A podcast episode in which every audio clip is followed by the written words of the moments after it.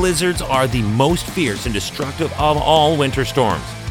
They are as foreign as ice hockey to whole regions of this planet where they do not ever actually even experience this season. So when they happen, it's a safe bet as to where. Hi, I'm Chris Mei, writer, producer, and host of This Day in Weather History from the Weather Network in Canada. So when the North American blizzard of 2008 struck most of southern and eastern North America from March 6th through the 10th, it was dangerous, it was crippling, and it was massive and it was this day in weather history. Right. So, uh, this is another story that I will pick up in progress because of the impact it made on this particular day in the five days that this blizzard lived.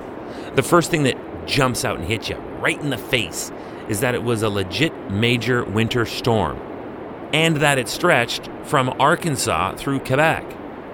Along its path, it wreaked havoc on the east coast of the United States with heavy rain, damaging winds, and tornadoes, causing locally significant damage. But the worst affected regions by the winter style weather stretched from the Ohio Valley to southern Quebec, where up to a half a meter of snow fell locally, including the major cities of Columbus, Ohio, Cleveland, Ohio, and Ottawa, Ontario.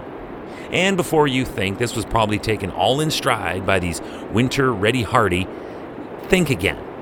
For most who were gripped by this, it was the worst winter storm anyone had experienced in the past several years. The intensity and longevity of this monster resulted in at least 17 deaths across four U.S. states and three Canadian provinces, while hundreds of others were injured. But not by the snow, rather along the southernmost tail of the front in weather related accidents and tornadoes.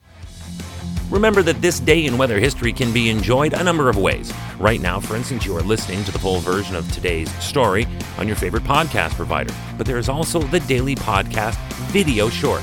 They're shot right here in my podcast recording studio, so you get that perspective, and oftentimes they will include visuals from that day's event from when it happened in weather history.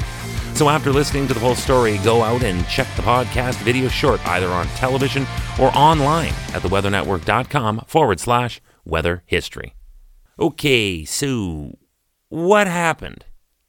March 6th. A low pressure system developed across Texas. It brought rain to the Lone Star State, but as it slid east, the wind that wrapped around the low and collided with the Arctic air being dragged in from the north converted to snow in Oklahoma. But in that mighty clash along the frontal passage, there were tornadoes. A lot of tornadoes. The first of 17 twisters touched down near Corpus Christi, Texas. March 7th. The winter head of this storm headed to Ohio and produced heavy snowfall accumulations. Again, in the south, depending on where you were, determined what season you saw. Tennessee and Arkansas received winter snow, while Florida and Georgia were hit with several summer like tornadoes. March 8th and 9th. Believe it or not, here is where the storm actually really picked up. Cincinnati picked up 22 centimeters of snow, while Louisville, Kentucky reported 28. Oh, and then there was Canada. Regions in southeastern Ontario and southern Quebec received almost double what I just quoted you just now. As an example, Ottawa was buried in under 48 centimeters of snow and was the hardest hit of all involved. Now, Ottawa knows snow, but they also know when too much is too much, and this was too much. It was so far beyond sustainability that roofs on homes began to collapse. Thousands of people were without power, and of course, and I cannot explain why, but Quebec suffered the hardest in yet another historic power failure. In this storm, there were 87,000 in Quebec who were freezing in the dark.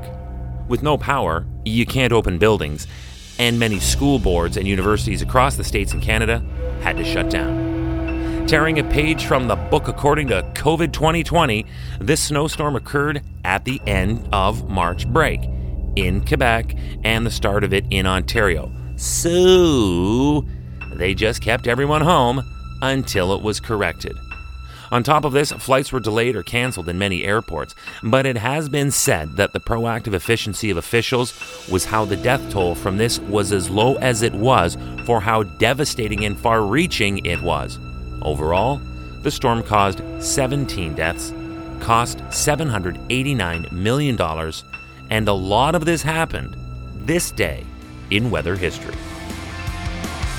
Tomorrow is March 8th, and we're cranking on that TDI WH time machine dial to take us back to the year 1669. On the television station, the Weather Network in Canada, I will regularly report on stories involving the most active volcano in all of Europe, Mount Etna of Italy's Sicilian east coast. But every legend has a beginning, and Etna saw its on March 8th of 1669. That story explodes into a podcast episode tomorrow, right here on This Day in Weather History, with me, your host, Chris Mei.